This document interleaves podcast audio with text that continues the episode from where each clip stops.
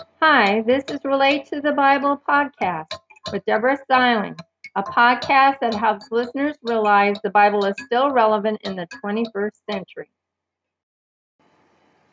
I would like you to understand how I relate the Bible to my life or the things I've read, the movies I've watched, things I've seen, videos, or how I make connections to things in the world. When I'm reading the Bible, I reflect on it. The example is um, Matthew 7, verse 1. Judge not that ye be not judged. One time I belonged to an organization and they had a new member. And I didn't think that person seemed like a very nice person, so kind of stayed away and watched from a distance over different meetings. And it turned out that that person was really, really nice. And I had judged them by first impressions.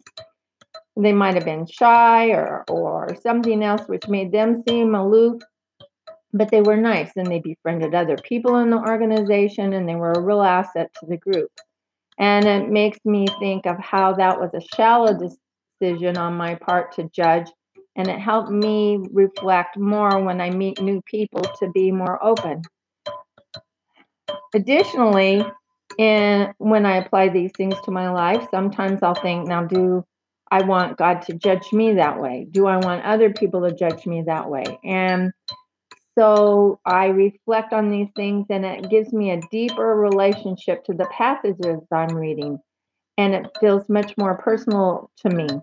And I realize that you will apply passages you're reading to your life and the things that you know about the world or things you've read or movies or videos or TV that you've seen. These are just an example to make it easier for you to make those connections. Also, these podcasts will be coming out on Wednesday and Friday. The first portion of this podcast is called Selective Christians. It, uh, it comes from a post that I put on a blog I felt led to create called Types of Christians. You can find that blog at https colon double backslash types of Christians, T Y P E S O F C H R I S T I A N S dot blogspot b l o g s p o t dot com. This is a site that I have posted hundreds of um, posts about how I relate the Bible to my own life. And I know these are examples and you won't relate to them in the exact same way, but possibly through reading some of the examples or hearing the examples on the podcast, you'll realize that the Bible isn't antiquated. It still relates to your life. Not maybe every passage in the Bible, but a lot of them you can get the meaning that was for the passage itself, but you get a personal connection to the passage and what God's trying to personally say to you at the time. And this has been very helpful for me. So the passage under selective Christians is from Leviticus 19, verse 37. Therefore shall ye observe all my statutes and all my judgments and do them. I am the Lord. God didn't say to follow the rules that sound good to us, or we selective Christians who are just following the rules that are convenient for us and leave the rest.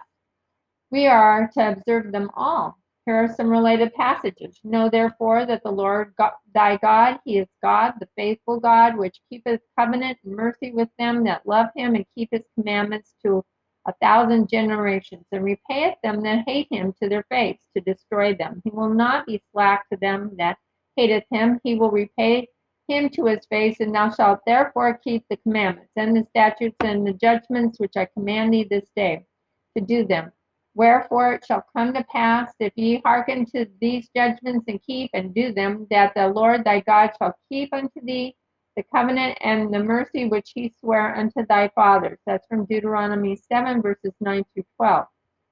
But if ye will not obey the voice of the Lord, but rebel against the commandment of the Lord, then shall the hand of the Lord be against you, as it was against your fathers. From 1 Samuel chapter 12, verse 15. The Lord trieth the righteous, but the wicked and him that loveth violence his soul hateth. Upon the wicked he shall rain snares, fire, and brimstone, and horrible tempest. This shall be the portion of their cup. For the righteous Lord loveth righteousness. His countenance doth behold the upright. Psalm 11, verses 5 through 7.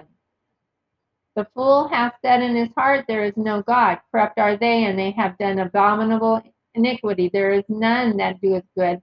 God looketh down, looked down from heaven upon the children of men to see if there were any that did understand, that did seek God.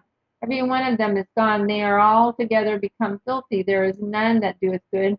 No, not one. That's from Psalm chapter 53, verse 1 through 3. Evil pursueth sinner, but to the righteous good shall be repaid. Proverbs 13, verse 21. A prudent man foreseeth the evil and hideth himself, but the simple pass on and are punished. That's from Proverbs chapter 27, verse 12. Now, I know God expects us to all follow all the commandments.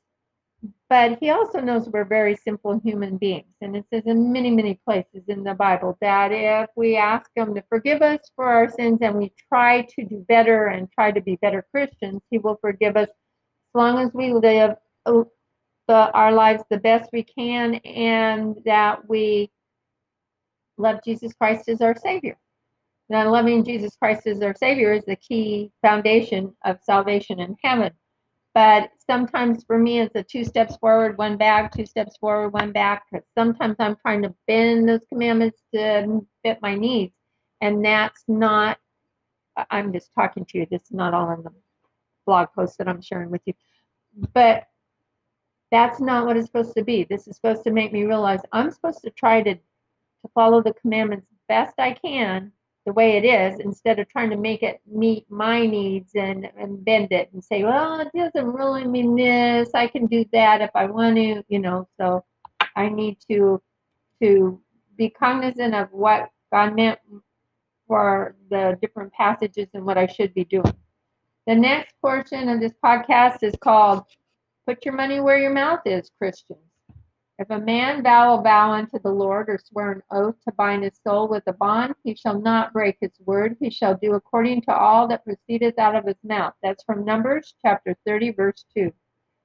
After reading this, it became very apparent to me that God really wants us to take our vows seriously and to actually do what we say we're going to do. We aren't to say things in a stressful situation like, God, if you just get me through this IRS audit, I promise I'll give money to the poor. When the audit is over, the person is relieved and forgets all about the vow they made. As you put your money where as put your money where your mouth is Christians, we don't have to make promises to God when we pray.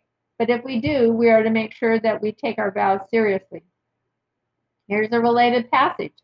When thou vowest a vow unto God, defer not to pay it, for he hath no pleasure in fools. Pay that which thou hast vowed. Better is it that thou shouldest not vow which is very significant, then thou shouldest vow and not pay. From Ecclesiastes chapter 5, verses 4 through 5. So it's significant in that it's better to just not make promises that we maybe can't keep or we might forget or something might happen to keep us from it. When we pray, God hears us. We don't have to make a promise to do something. We should just try to do it. But making a vow he does take seriously. So don't do it unless you're pretty sure that you can keep it. I want you to know that since this is an example of the positive influence God has made on my life through the Bible, this podcast that I shared with you may not reflect all of the whole meaning of the Bible verses and passages I have shared. They're just how this particular Bible verse or passage related to my life and how it makes the Bible more personal to me in my daily walk with Christ. Thank you for joining us at Relate to the Bible. I look forward to you joining us next time, where you will hear more examples of how you can relate the Bible in ways that are especially meaningful to you.